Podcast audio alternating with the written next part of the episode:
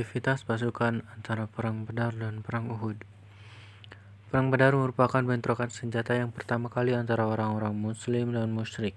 Ini merupakan peperangan yang sangat menentukan, dengan kemenangan telak di pihak orang-orang muslim yang bisa disaksikan seluruh bangsa Arab.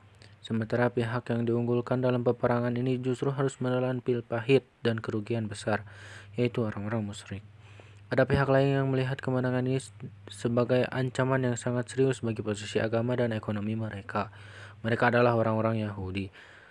Setelah orang-orang Muslim memperoleh kemenangan dalam Perang Badar, dua, dua golongan ini merasa terbakar karena kebencian dan kedengkian terhadap orang-orang Muslim.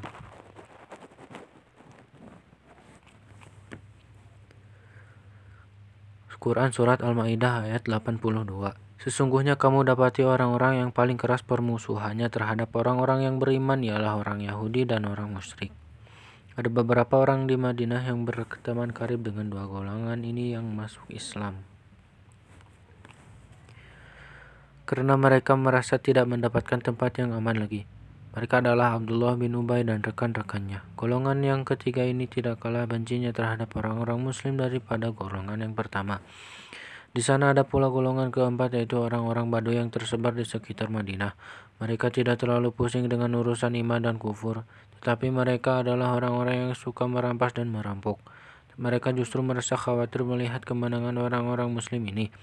Mereka takut jika di Madinah berdiri sebuah daulah yang kuat sehingga bisa menjadi penghalang bagi, bagi kegiatan mereka. Oleh karena itu mereka mendengki terhadap orang-orang muslim dan berdiri sebagai musuh orang-orang muslim. Jadi begitulah gambaran bahaya yang mengintip orang-orang muslim dari segala penjuru. Sekalipun begitu, golongan-golongan ini mempunyai sikap sendiri-sendiri dalam menghadapi orang-orang muslim. Setiap golongan memilih jalan sendiri-sendiri yang dirasa cukup untuk menggapai tujuannya. Selagi mereka Selagi beberapa kekuatan di sekitar Madinah masih memulai menampakkan pemberontakan terhadap Islam dengan cara memata-matai memata-matai dan mengintip, Justru segolongan orang-orang Yahudi berani mengumumkan perang dan memperlihatkan kedengkian serta kebenciannya. Sementara itu kekuatan Mekah sudah mengisyaratkan ancaman dan mengumumkan untuk melakukan serangan besar-besaran. Untuk itu mengirim utusan mendatangi orang-orang muslim, menyampaikan hasrat mereka dengan mengatakan dalam sebuah syair, kelak akan datang hari yang indah dan mengesankan. Setelah itu telingaku selalu mendengar ratap tangisan.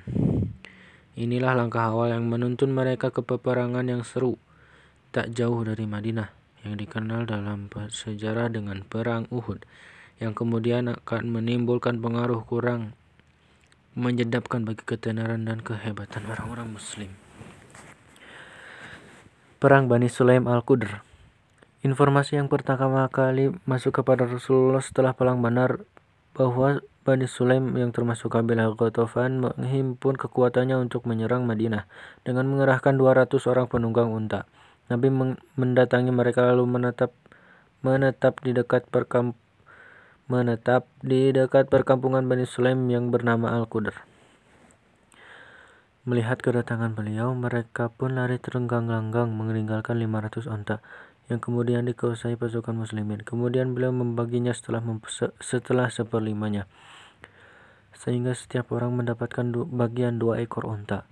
Mereka juga menawan seorang pemuda yang bernama Yasar namun kemudian dia dibebaskan. Setelah menetap di sana selama tiga hari Nabi kembali ke Madinah. Peperangan ini terjadi pada bulan Syawal 2 Hijriah. Selang tujuh hari sepulang dari Badar, beliau mengangkat Siba bin Ar Arfazah sebagai wakil beliau di Madinah.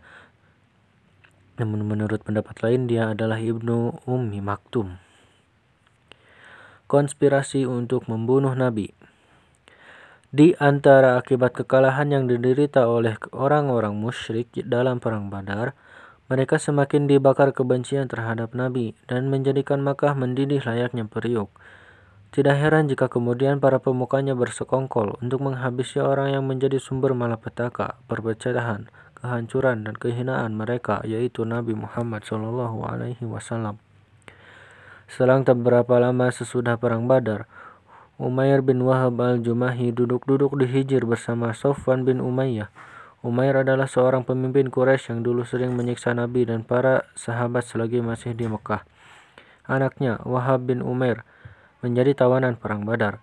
Saat duduk itulah Umar menyebut orang-orang yang menjadi korban di perang Badar dan mereka yang dimasukkan ke dalam sumur. Sofwan berkata menghibur, demi Allah, pasti akan datang kehidupan yang baik setelah kematian mereka. Sofwan mengobarkan semangat Umar dengan berkata, Aku akan menanggung hutang-hutangmu, aku akan melunasinya, dan keluargamu adalah keluargaku juga. Aku akan menjaga selagi mereka masih hidup. Aku sama sekali tidak keberatan melindungi mereka. Umar berkata, kalau begitu rahasiakan kesepakatan ini. Akan kulakukan, jawab Sofwan. Umar meminta pedangnya lalu mengasah hingga tajam dan mengkilap. Setelah itu dia berangkat hingga tiba di Madinah. Umar bin Khattab yang sedang membicarakan kemuliaan yang dikaruniakan Allah di perang Badar bersama orang-orang muslim. Melihat kehadirannya di ambang pintu masjid sambil mendurumkan ontanya. Umar berkata, anjing musuh Allah ini adalah Umar yang tentunya datang dengan niat jahat. Umar segera menemui Nabi dan mengabarkan kepada beliau bahwa Nabi Allah itu adalah musuh Allah. Umar yang datang sambil menyandang pedangnya. Suruh dia masuk ke sini, ke sabda beliau. Umar berkata kepada beberapa orang Ansor, masuklah ke rumah Rasulullah, duduklah di dekat beliau dan waspadailah orang yang buruk itu kalau-kalau dia menyerang beliau, karena beliau tidak aman dari gangguannya.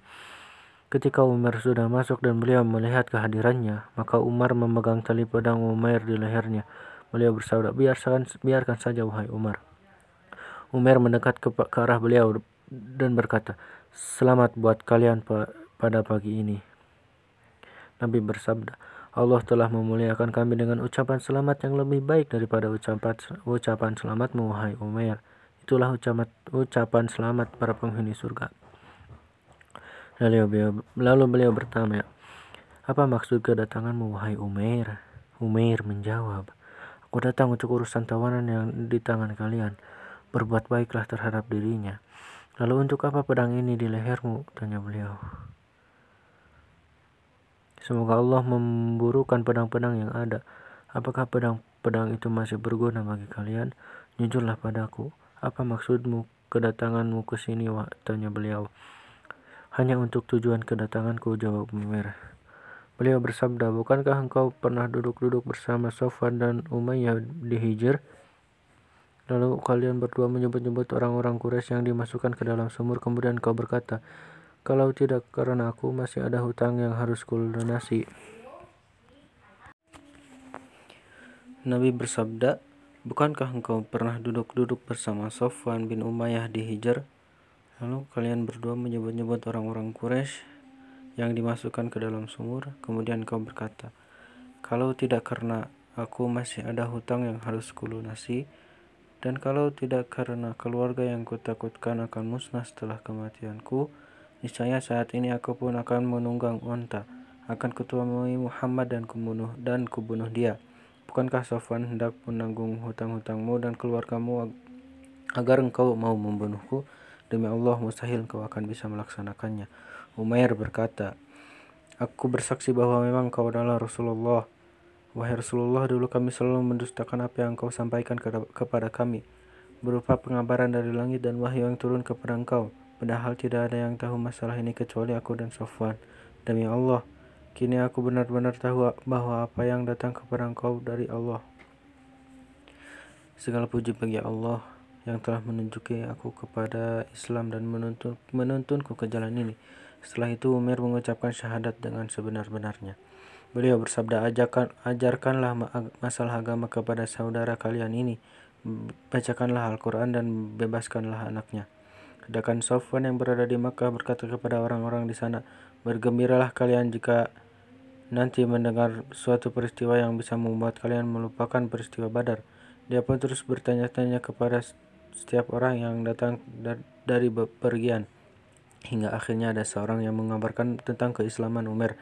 Maka Sofwan bersumpah untuk tidak bercas, tidak berbicara sama sekali dengan Umar dan tidak dan tidak mau memberinya bantuan macam apa pun. Sementara setelah itu Umar kembali ke Mekah, menetap di sana untuk beberapa lama menyeru orang-orang kepada Islam sehingga tidak sedikit di antara mereka yang masuk Islam lewat tangannya. Perang Bani Qainuqa di bagian terdahulu sudah kami paparkan tentang butir-butir perjanjian yang telah disepakati Rasulullah dan orang-orang Yahudi Tentu saja beliau benar-benar melaksanakan isi perjanjian ini, dan tidak ada satu huruf pun dari teks perjanjian itu yang dilanggar orang-orang Muslim. Tetapi orang-orang Yahudi yang telah melumuri lembaran sejarah mereka dengan pengkhianatan dan pelanggaran janji, ternyata tidak menyimpang jauh dari tabiat mereka yang lama. Mereka lebih suka memilih jalan tipu daya, bersekongkolan, menimbulkan keresahan dan, ke dan keguncangan di barisan orang-orang Muslim. Ibnu Ishaq menuturkan, Syash bin Qais adalah seorang tokoh Yahudi yang sudah tua renta dan sekaligus pemimpin kekufuran. Dia sangat membenci dan mendengki orang-orang Muslim. Suatu hari dia melewati beberapa sahabat dari Aus dan Khazraj yang sedang berkumpul dan berbincang-bincang dalam satu majelis. Dia menjadi memberadang karena melihat kerukunan, persatuan, dan keakraban di antara sesama mereka karena Islam. Padahal semasa jahiliyah Aus dan Khazraj selalu bermusuhan. Dia, ber, dia berkata sendiri, ada berapa orang badi, dari Bani Qailah yang berhimpun di tempat ini? Tidak, demi Allah, kami tidak boleh membiarkan mereka bersatu padu. Lalu dia berkata kepada seorang pemuda Yahudi yang disuruhnya, hampirilah orang-orang itu dan duduklah bersama mereka. Kemudian ungkit kembali perang Bu'ath yang pernah mereka alami. Lantunkanlah juga syair-syair yang pernah mereka ucapkan secara berbalas-balas pada saat itu. Pemuda itu pun melakukan apa yang diperintahkan Syas. Syas. Akibatnya mereka saling berdebat dan saling membanggakan diri hingga ada dua orang yang melompat bangkit dan adu mulut secara sengit. Salah seorang di antara keduanya berkata kepada yang lain, "Jika memang kalian menghendaki saat ini pula kami akan menghidupkan kembali akar-akar peperangan di antara kita." Kedua pihak kedua belah pihak Aus dan Khazraj ikut terpancing. Lalu masing-masing mengambil senjata dan hampir saja terjadi adu fisik. Rasulullah yang mendengar kejadian ini segera beranjak pergi beserta beberapa sahabat dari dari muhajirin dan menemui mereka. Beliau bersabda, Wahai orang-orang muslim, Allah, Allah, apakah masih ada seruan-seruan jahiliyah? Padahal aku ada di tengah-tengah kalian. Setelah Allah menunjuki kalian untuk memeluk Islam, memuliakan kalian, memutuskan urusan jahiliyah dari kalian, menyelamatkan kalian dari kekufuran dan, dan menyatukan hati kalian dengan Islam. Mereka pun sadar bahwa kejadian ini, kejadian ini merupakan bisikan setan dan ditipu daya musuh mereka. Akhirnya mereka menangis sesenggukan. Orang-orang Aus berpelukan, berpelukan dengan orang-orang Khazraj. Lalu mereka beranjak meninggalkan tempat itu berserta Rasulullah. Mereka semakin taat dan patuh kepada beliau, karena Allah telah memadamkan tipu daya dari musuh Allah. Yash bin Qais ini satu gambaran dari usaha orang Yahudi yang membangkitkan keresahan dan keguncangan orang-orang Muslim. Mereka ingin memasang rintangan di hadapan dakwah Islam. Mereka memang memiliki banyak cara untuk meluluskan, memuluskan rencana semacam ini. Mereka menyebarkan isu-isu dusta, menyatakan iman pada pagi hari dan kufur pada sore hari dengan tujuan untuk menanamkan benih-benih keraguan di dalam hati orang-orang yang lemah. Mereka juga mempersulit penghidupan orang-orang mukmin yang mempunyai berhubungan materi dengan mereka. Jika ada orang mukmin berhutang kepada mereka, maka mereka menagihnya siang dan malam. Jika mereka mempunyai tanggungan terhadap orang mukmin, maka mereka memanipulasi sebagian di antara tanggungan itu dengan cara yang batil atau bahkan tidak mau membayar sama sekali. Dalam hal ini mereka berkata, kami mau membayar hutang kami selagi kami kalian masih berada pada agama bapak-bapak kalian.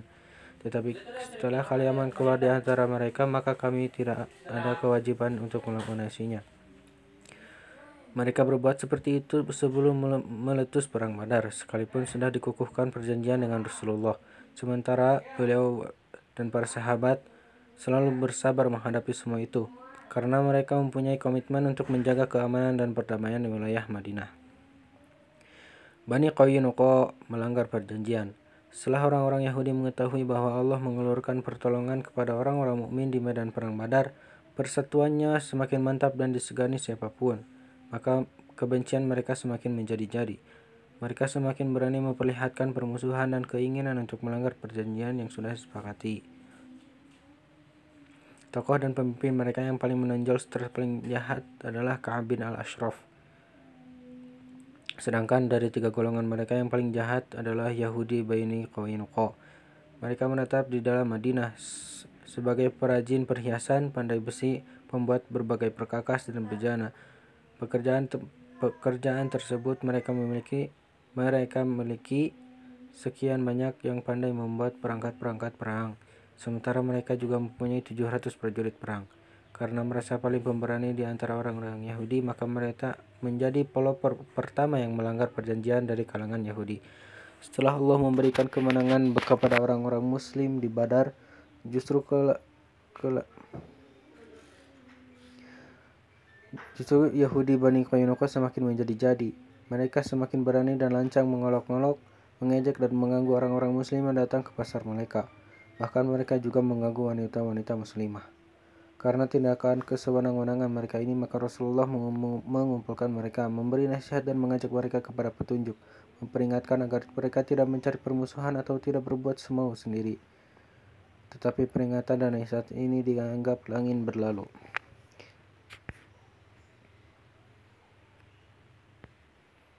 Abu Dawud dan lainnya meriwayatkan dari Ibnu Abbas, dia berkata, setelah Rasulullah memperoleh kemenangan atas Quraisy pada perang Badar dan kembali dan kembali ke Madinah, maka beliau mengumpulkan mereka di pasar Bani Qainuqa.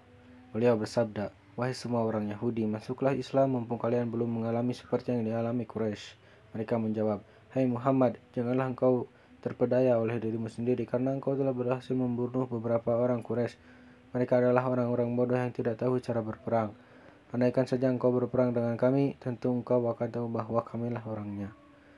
Engkau belum tentu pernah bertemu dengan orang-orang yang seperti kami. Maka turunlah ayat Ali Imran ayat 12-13. Katakanlah kepada orang-orang kafir, kalian pasti akan dikalahkan di dunia ini dan digiring ke dalam neraka jahanam. Dan itulah tempat yang seburuk-buruknya. Sesungguhnya telah ada tanda bagi kalian pada dua golongan yang telah bertemu atau bertempur, segolongan berperang di jalan Allah dan segolongan yang yang kafir dengan mat, dengan mata kepala melihat seakan-akan orang-orang muslim dua kali jumlah mereka. Allah menguatkan dengan bantuannya siapa yang menghendakinya sesungguhnya pada yang demikian itu terdapat pelajaran bagi orang-orang yang mempunyai mata hati. Jawaban Bani Qainuqa ini jelas menggambarkan keinginan mereka untuk berperang, namun begitu Rasulullah mampu menahan kemarahan dan orang-orang muslim pun bisa bersabar. Mereka menunggu apa yang bakal terjadi pada hari-hari berikutnya. Orang-orang Yahudi Bani Qainuqa semakin bertambah lancang dan berani karena mulai muncul keresahan di Madinah. Mereka sengaja mempersempit penghidupan penduduk Madinah dan menutup pintu-pintunya. Orang Ibnu Hisham meriwayatkan dari Abu Aun bahwa ada seorang wanita Arab yang datang ke pasar Bani Qainuqa sambil mengenakan jilbabnya. Dia duduk di dekat seorang pengrajin penghiasan. Tiba-tiba beberapa orang di antara mereka bermasuk hendak menyingkap tudung yang menutupi wajahnya. Tentu saja wanita muslimah itu berontak. Dengan diam-diam tanpa diketahui wanita muslimah itu pengrajin penghiasan tersebut mengikat ujung bajunya sehingga ketika dia bangkit auratnya tersingkap. Mereka pun tertawa dibuatnya. Secara spontan wanita muslimah berteriak. Seorang laki-laki muslim yang ada di dekatnya melompat ke arah pengrajin perhiasan dan membunuhnya. Orang-orang Yahudi yang lainnya mengikat laki-laki muslim itu lalu membunuhnya. Kejadian ini disebarluaskan orang-orang muslim kepada sesamanya dan mereka pun siap untuk menyerang orang-orang Yahudi Bani Qainuqa. Pengepungan lalu menyerah. Pada saat itu kesabaran Rasulullah sudah habis. Setelah mengangkat Abu Lubabah dan Abu Muzir sebagai wakil beliau di Madinah dan bendera diserahkan kepada Hamzah bin Abdul Muttalib, beliau mengarahkan tentara Allah menuju Bani Qainuqa. Karena orang-orang Yahudi Bani Qainuqa bertahan di benteng mereka, maka beliau mengepung mereka secara ketat. Saat hari itu Sabtu pada pertengahan Syawal 2 Hijriah pengepungan berjalan selama 15 hari hingga muncul hilal bulan Zulqa'dah. Allah menyusupkan rasa takut ke dalam hati orang-orang Yahudi itu dan memang begitulah jika Allah hendak menghinakan suatu kaum yang diawali dengan menyusupkan perasaan takut ke dalam hati mereka. Akhirnya mereka menyerah kepada keputusan Rasulullah untuk berbuat apa pun terhadap diri mereka, harta, para wanita, dan keluarga mereka. Beliau memerintahkan untuk menghabisi mereka dan pasukan muslim siap melaksanakannya. Tiba-tiba Abdullah bin Ubay bin Salul bangkit memerankan sifat kemunafikannya. Dia mendesak agar beliau memaafkan orang-orang Yahudi itu. Seraya berkata, Hai Muhammad, berbuat baiklah kepada teman-temanku, karena memang dulu Bani Qainuqa merupakan sekutu Khazraj. Karena beliau diam saja, Abdullah bin Ubay mendesak lagi, lalu, lihat, lalu dia memasukkan telinganya ke saku besi beliau. Lepaskan, sabda beliau, dengan muka merah padam karena marah. Beliau bersabda lagi, celaka engkau, lepaskan. Tetapi tokoh munafik ini tetap mendesak beliau untuk sambil berkata, Tidak, demi Allah, aku tidak akan melepaskanmu hingga engkau mau berbuat baik kepada teman-temanku. Dengan mengarahkan 400 orang tanpa mengenakan baju besi dan 300 orang mengenakan baju besi, mereka pernah menghalangiku untuk berperang dengan berbagai kaum. Tetapi apakah justru engkau akan membantai mereka dalam satu saat? Demi Allah, aku khawatir akan timbul bencana di kemudian hari. Akhirnya Rasulullah mau memperhatikan apa yang dikatakan orang munafik ini.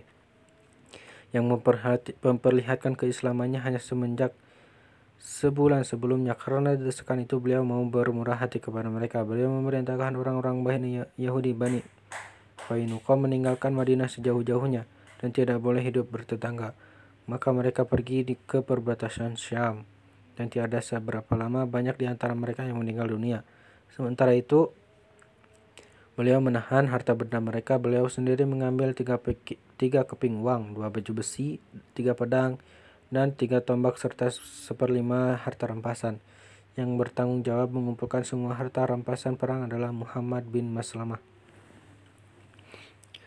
Perang As-Sawiq Safwan bin Umayyah menjalin persekongkolan dan konspirasi dengan orang-orang Yahudi serta munafik. Abu Sofyan berpikir untuk melakukan suatu tindakan yang sedikit menyerempet bahaya dengan maksud untuk menjaga kedudukan kaumnya dan menunjukkan kekuatan yang mereka miliki. Dia sendiri sudah bernazar untuk tidak membasahi rambutnya dengan air sekalipun junub hingga dia dapat menyerang Muhammad. Maka bersama 200 orang dia pergi untuk melaksanakan sumpahnya itu, hingga dia tiba di suatu jalan terusan di sebuah gunung yang bernama Naib. Jaraknya dari Madinah kira-kira 12 mil. Namun tidak berani masuk ke Madinah secara terang-terangan, maka layaknya seorang perampok, dia mengendap-endap masuk Madinah pada malam hari yang gelap dan mendatangi rumah Huyai bin Akhtab. Dia meminta izin untuk masuk ke rumah, namun Huyai menolaknya karena dia takut. Maka dia beranjak pergi dan mendatangi rumah Salam bin Mishkam, pemimpin Bani Nadir. Abu Sofyan meminta agar kedatangannya ini dirahasiakan dari siapa pun. Setelah dijamu dan disuguhi arak pada malam hari, pada akhir malam, Abu Sofyan keluar rumah dan kembali lagi menemui rekan-rekannya. Dia mengutus beberapa orang pilihan di antara tentaranya agar pergi ke arah Madinah dan berhenti di Al-Uraid. Di sana mereka membabati pohon dan membakar pagar-pagar kebun kurma. Mereka mendapatkan seorang ansor dan rekannya di kebun itu lalu mereka membunuh keduanya.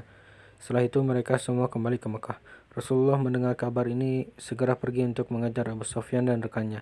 Namun mereka buru-buru pergi dengan meninggalkan tepung makanan yang mereka bawa sebagai bekal bahan bahan makanan lainnya agar tidak terlalu memberati. Tetapi mereka tidak ter, tidak terkejar lagi. Beliau mengejar mereka hingga tiba di Korkoratul Qadr. Setiba di sana beliau kembali lagi, sedangkan orang-orang muslim membawa sawiq tepung gandum yang ditinggalkan Abu Sufyan dan pasukannya sehingga peperangan ini disebut perang As-Sawiq. Terjadi pada bulan Zulhijjah dan dua bulan setelah perang Badar. Urusan di Madinah beliau serahkan kepada Abu Lubabah bin Abdul Munzir. Perang di Amar, sumber air. Ini merupakan pasukan paling besar yang dipimpin Rasulullah sebelum perang Uhud. Kejadiannya pada bulan Muharram 3 Hijriah. Adapun sebabnya karena mata-mata Madinah menyampaikan kabar kepada beliau bahwa sebagian besar Bani Sa'labah dan Muharib berhimpun untuk menyerbu daerah-daerah Madinah. Maka beliau segera mempersiapkan orang-orang muslim dan pergi bersama 450 prajurit. Sebagian ada yang berjalan kaki dan sebagian lain ada yang naik hewan sementara Madinah diserahkan kepada Uthman bin Affan. Di tengah perjalanan, orang-orang muslim memegang, sese memegang seseorang yang bernama Jabbar dan berasal dari Bani Tha'labah. Dia dibawa ke hadapan beliau diseru agar masuk Islam. Dia pun berkenan masuk Islam dan disuruh mendampingi Bilal sebagai petunjuk jalan bagi pasukan muslimin menuju daerah musuh. Saat mendengar kedatangan pasukan muslimin, musuh berpencar ke puncak gunung. Nabi sendiri beserta pasukannya tiba di tempat berkumpulnya musuh, namun yaitu sebuah mata air yang disebut Zi Amar.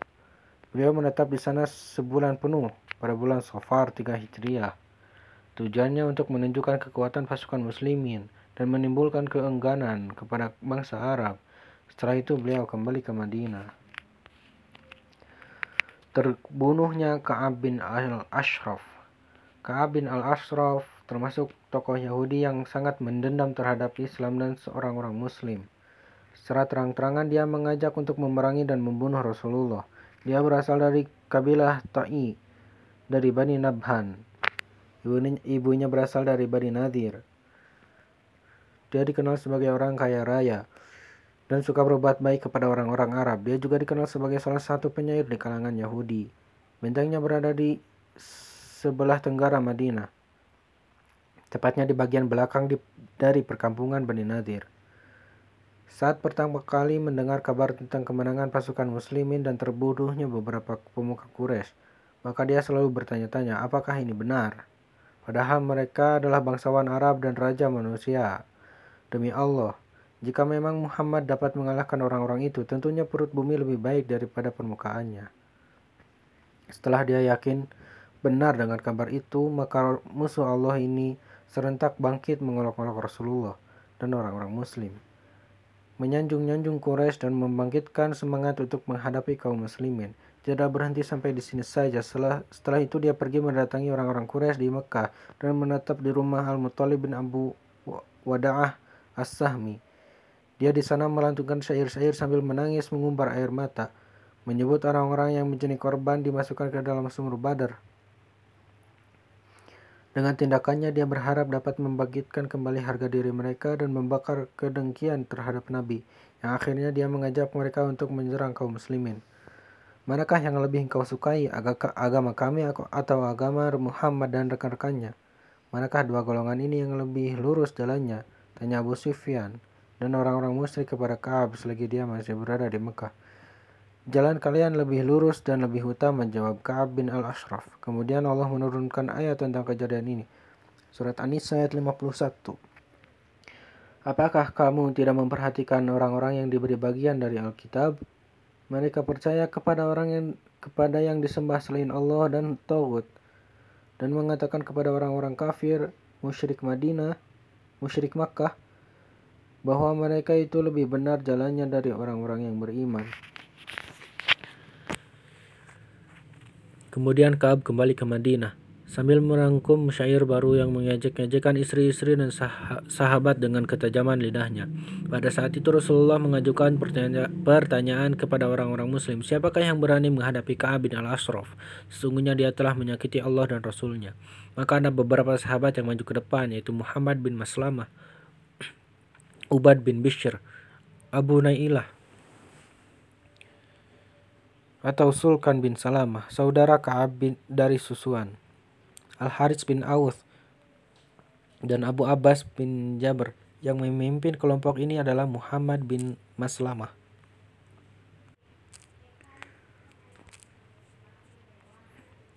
Dalam beberapa riwayat tentang terbunuhnya, terbunuhnya Ka'ab bin al-Ashraf ini menyebutkan bahwa ketika Rasulullah bersabda, siapakah yang berani menghadapi Ka'ab bin al-Ashraf? Sesungguhnya dia telah menyakiti Allah dan Rasulnya. Maka Muhammad bin Maslamah bangkit seraya berkata, Aku wahai Rasulullah, apakah engkau suka jika aku membunuhnya? Benar, jawab beliau. Perkenankan aku menyampaikan siasat. Katakanlah. Ini adalah skenario-nya untuk menjebak Kaab. Muhammad bin Maslamah akan mendatangi, mendatangi Kaab sambil berkata, Sesungguhnya Muhammad telah meminta sedekah kepada kami namun begitu begitu dia juga telah banyak menolong kami. Katanya seolah-olah dia tidak per, dia, dia tidak suka terhadap Rasulullah. Ka'ab berkata, kamu pasti akan merasa bosan menghadapinya. Muhammad bin Maslamah berkata, sesungguhnya kami telah mengikutinya. Kami tidak akan meninggalkannya sebelum tahu ke mana dia akan membawa urusannya. Untuk itu, beri kami pinjaman seberapa gantang. Kalau begitu serahkan jaminannya, kata Kaab. Apa yang kau inginkan? Wanita-wanita kalian. Bagaimana mungkin kami meminjamkan wanita-wanita kami sementara engkau adalah penduduk Arab yang paling tampan? Kalau begitu anak-anak kalian, bagaimana mungkin kami menjaminkan anak-anak kami? Bisa-bisa kami akan dicemooh. Ada yang berkata, Memang harus ada jaminan untuk pinjaman beberapa gantang, tetapi itu merupakan aib bagi kami. Bagaimana jika kami menjaminkan senjata kami? Maka Muhammad bin Maslamah berjanji akan mendatanginya lagi. Abu Na'ilah juga berbuat yang sama dengan Muhammad bin Maslamah. Dia menemui Ka'ab sambil melantunkan syair-syairnya. Kemudian dia berkata, Celakalah wahai Ibnul Asraf, sesungguhnya aku datang untuk suatu keperluan. Lalu dia menyebutkan keperluan dan meminta agar hal itu dirahasiakan.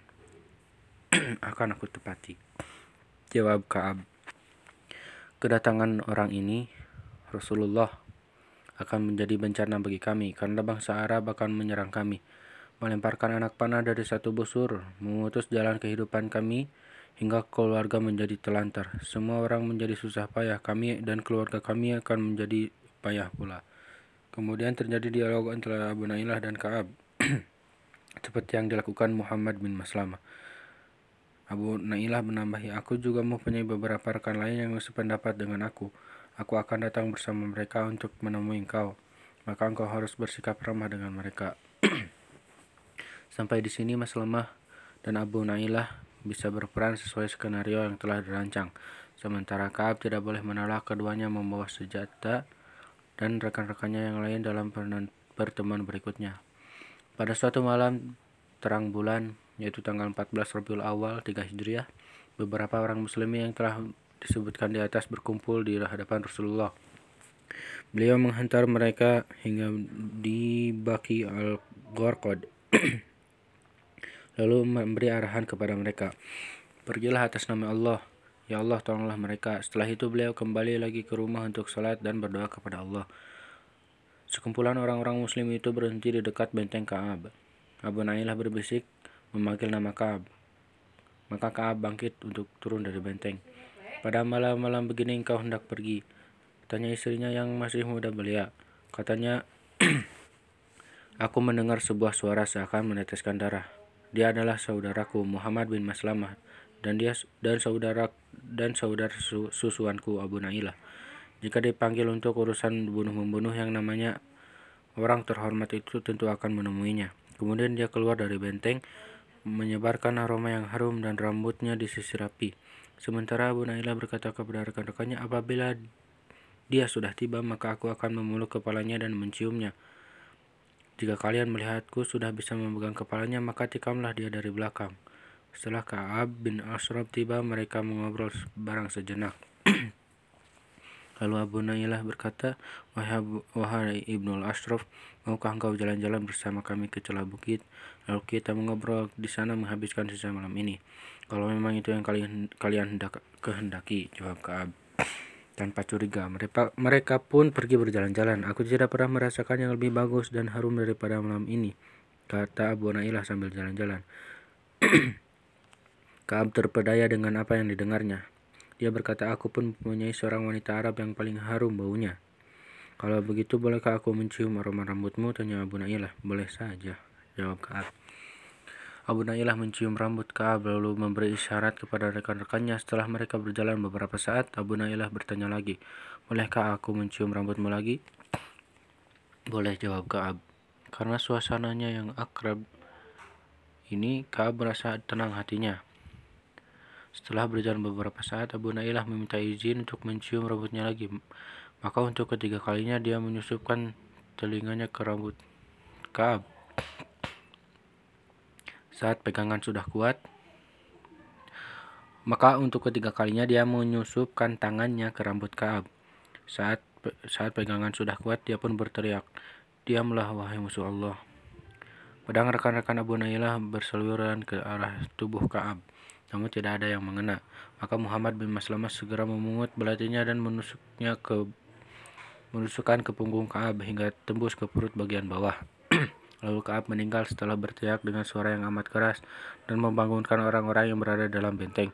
Bahkan karena teriakannya yang keras itu, mereka menyalakan pelita. Sekelompok orang-orang muslim yang telah berhasil membunuh Kaab itu pun pulang. Namun Al-Harith bin Aus terluka karena di kepala atau di kakinya karena terkena sabetan bagian pedang rekan-rekannya yang banyak mengeluarkan darah.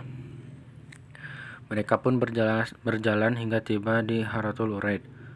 Karena kondisi Al-Haris semakin melemah, mengingat banyaknya darah yang keluar dari lukanya dan jalan-jalannya yang selalu tertinggal di belakang dari rekan-rekannya, maka mereka membopongnya. Setiba di Baki Al-Qarqad, mereka bertakbir dengan suara keras hingga didengar Rasulullah. Dengan begitu, begitu beliau tahu bahwa mereka telah berhasil melaksanakan tugas. Lalu beliau ikut mengucapkan takbir. Setelah mereka tiba di hadapan beliau, maka beliau menjawab bersabda, wajah-wajah yang beruntung. Begitu pula wajah engkau, wahai Rasulullah, kata mereka sambil melemparkan melemparkan penggalan kepala Kaab di hadapan beliau. Maka beliau memuji Allah atas terbunuhnya Kaab. Setelah itu beliau meludahi luka Al-Haris dan seketika itu pula luka tersebut sembuh hingga tidak tersisa lagi. Setelah orang-orang Yahudi mengetahui terbunuhnya pemimpin mereka, Ka'ab bin Al-Ashraf, mereka pun dicekap perasaan takut. Kini mereka tahu bahwa Rasulullah tidak sungkan-sungkan menggunakan kekuatan terhadap orang-orang yang tidak memperdulikan nasihatnya. Ingin mengganggu stabilitas keamanan, menimbulkan keresahan dan tidak menghormati perjanjian. Mereka tidak berani bertindak apa-apa atas kematian pemimpinnya. Mereka hanya diam dan menampakkan keinginan untuk memenuhi isi perjanjian. Ular-ular pun masuk ke dalam lubangnya dan bersembunyi di sana. Begitulah tindakan Rasulullah dalam dalam meredam bahaya yang akan mengancam di luar Madinah. Sehingga orang-orang muslim juga bisa sedikit bernafas lega karena surutnya gangguan dari Madinah yang selama ini selalu menghantui mereka. Perang Burhan ini merupakan mobilitas pasukan yang besar, jumlahnya mencapai 300 prajurit yang dipimpin langsung oleh Rasulullah. Pada bulan Rabiul Akhir 3 Hijriah, mereka beranjak ke suatu daerah yang disebut Burhan bin Hizaz. Beliau menetap di sana hingga habisnya bulan Rabiul Awal dan, dan awal Jumadal Ula. Namun tidak terjadi apa-apa, lalu beliau pun kembali ke Madinah.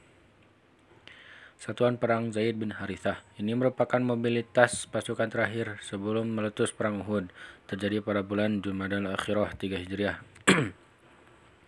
Orang-orang Quraisy terus dibayangi keresahan dan kega kegalauan selesai Perang Badar. Tidak lama kemudian, tiba musim kemarau yang berarti tiba saatnya untuk memberangkat, memberang, memberangkatkan kafilah ke Syam. Ini merupakan problem tersendiri. Kali ini ditunjuk Quraisy sebagai pemimpin kafilah dagang ke Syam adalah Sofwan bin Umayyah. Dia berkata kepada mereka sesungguhnya Muhammad dan rekan-rekannya akan menghadang kafilah dagang kita. Kita tidak tahu apa yang bisa kita lakukan untuk menghadapi rekan-rekannya yang tidak akan membiarkan jalur pantai. Sementara penduduk pantai secara keseluruhan sudah terikat perjanjian dengan Muhammad. Kita tidak tahu jalur mana lagi yang bisa kita lewati. Jika kita hanya diam di sini, maka modal perniagaan akan kita pergunakan untuk kebutuhan sehari-hari. Semua harta kekayaan kita akan ludes dan tamatlah riwayat kita. Kehidupan kita di Mekah ini bergantung kepada perniagaan ke Syam pada musim panas dan ke Habasyah pada musim dingin. Terjadi perdebatan yang hangat tentang masalah ini. Al-Aswad bin Abdul Muthalib berkata kepada Sofwan, tinggalkan jalur pantai dan ambil jalur Irak. Padahal ini merupakan jalur yang sangat panjang dan jarang dilewati untuk menuju ke Syam. Dengan melewati bagian timur Madinah, orang-orang Quraisy sendiri tidak tahu menahu jalur ini. Maka Al-Aswad mengisyaratkan kepada Safwan untuk mengangkat Furat bin Hayyan dari Bani Bakar bin Wa'il sebagai petunjuk jalan bagi kafilah. Maka mereka mengambil jalur inilah dengan, maka dengan mengambil jalur inilah kafilah dagang Quraisy berangkat menuju Syam. Ternyata kabar tentang keberangkatan kafilah Quraisy ini juga terdengar sampai ke Madinah. Ceritanya bermula dari Sulaid bin An-Nu'man yang telah masuk Islam dan masih berada di Mekah. Dia ikut-ikutan minum khamar bersama Nu'aim bin Ma'ud al-Ash'ai. Saat itu, khamar belum diharamkan karena pengaruh khamar karena pengaruh homer yang diminumnya. Noe mengaceh secara rinci tentang kafilah dagang Quraisy yang mengambil jalur baru. Sulet yang men Sulet yang mendengarnya segera pergi menemui Nabi dan menceritakannya. Seketika itu pula beliau mempersiapkan pasukan yang terdiri dari 100 prajurit berkendara dan pemimpin yang dipimpin Zaid bin Harithah. Zaid mempercepat perjalanan agar dapat memapasi kafilah secara tiba-tiba. Zaid bersama satuan pasukannya menetap di Kordoh dan dapat menguasai kafilah dagang Quraisy. Sofyan sama sekali tidak mampu mempertahankan kafilah dagangnya. Tidak ada pilihan lain baginya dan rombongannya kecuali melarikan diri tanpa mampu melakukan perlawanan apa pun. Bahkan pemandunya tertawan bersamanya. Orang-orang muslim bisa membawa harta rampasan yang jumlahnya amat banyak. Terdiri dari pundi-pundi emas dan perak yang nilainya mencapai seratus ribu. Rasulullah membagi harta rampasan itu kepada semua satuan pasukan setelah mengambil seperlimanya. Kemudian Furat bin Hayyan masuk Islam di hadapan beliau. Tentu saja kejadian ini merupakan bencana besar yang menimpa Quraisy setelah Perang Badar. Mereka semakin resah, galau, dan sedih. Hanya ada pilihan bagi mereka, entah membuang jauh-jauh keangkuhan dan kesombongan mereka, lalu bernamai dengan orang muslim, ataukah berperang habis-habisan untuk mengembalikan kejayaan mereka yang lampau dan melibas kekuatan orang-orang muslim, agar mereka tidak memiliki kekuatan lagi. Akhirnya diputuskan, Quraisy mengambil cara kedua dan mereka bertekad untuk menuntut balas. Untuk itu mereka segera melakukan persiapan pertempuran menghadapi orang-orang muslim. Inilah yang mengawali perang Uhud.